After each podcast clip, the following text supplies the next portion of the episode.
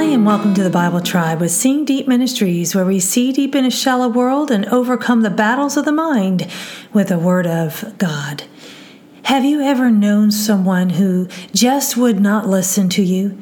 You intended good for them, you wanted to help them, but they just would not listen. This is the condition of all of us apart from the grace of God. But those who incline their ear to hear God and His Word gain victory over their own thoughts.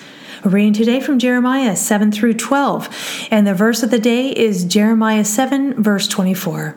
Yet they did not obey or incline their ear, but walked by their own advice, and in the stubbornness of their evil hearts, and they went backward and not forward.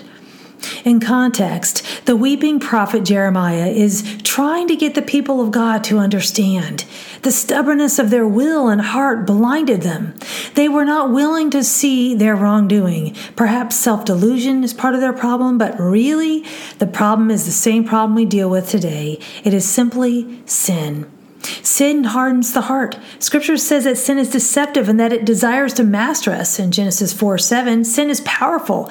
It reaches into our mindsets and causes us to be closed minded, stubborn, unwilling to listen to the truth. But there is hope to those who will make themselves listen.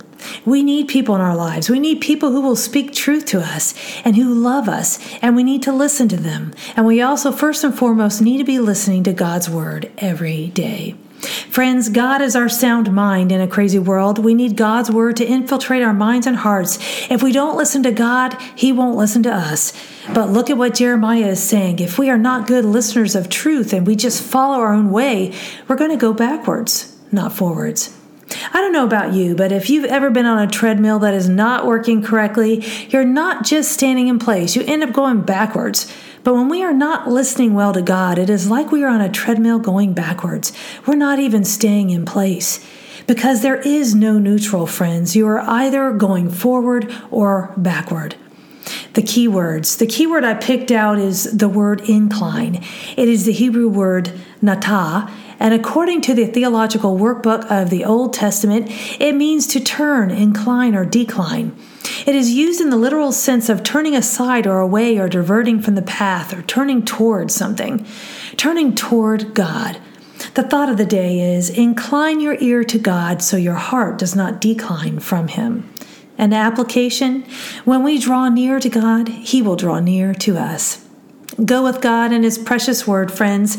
Tune in tomorrow as we head back into the book of Psalms.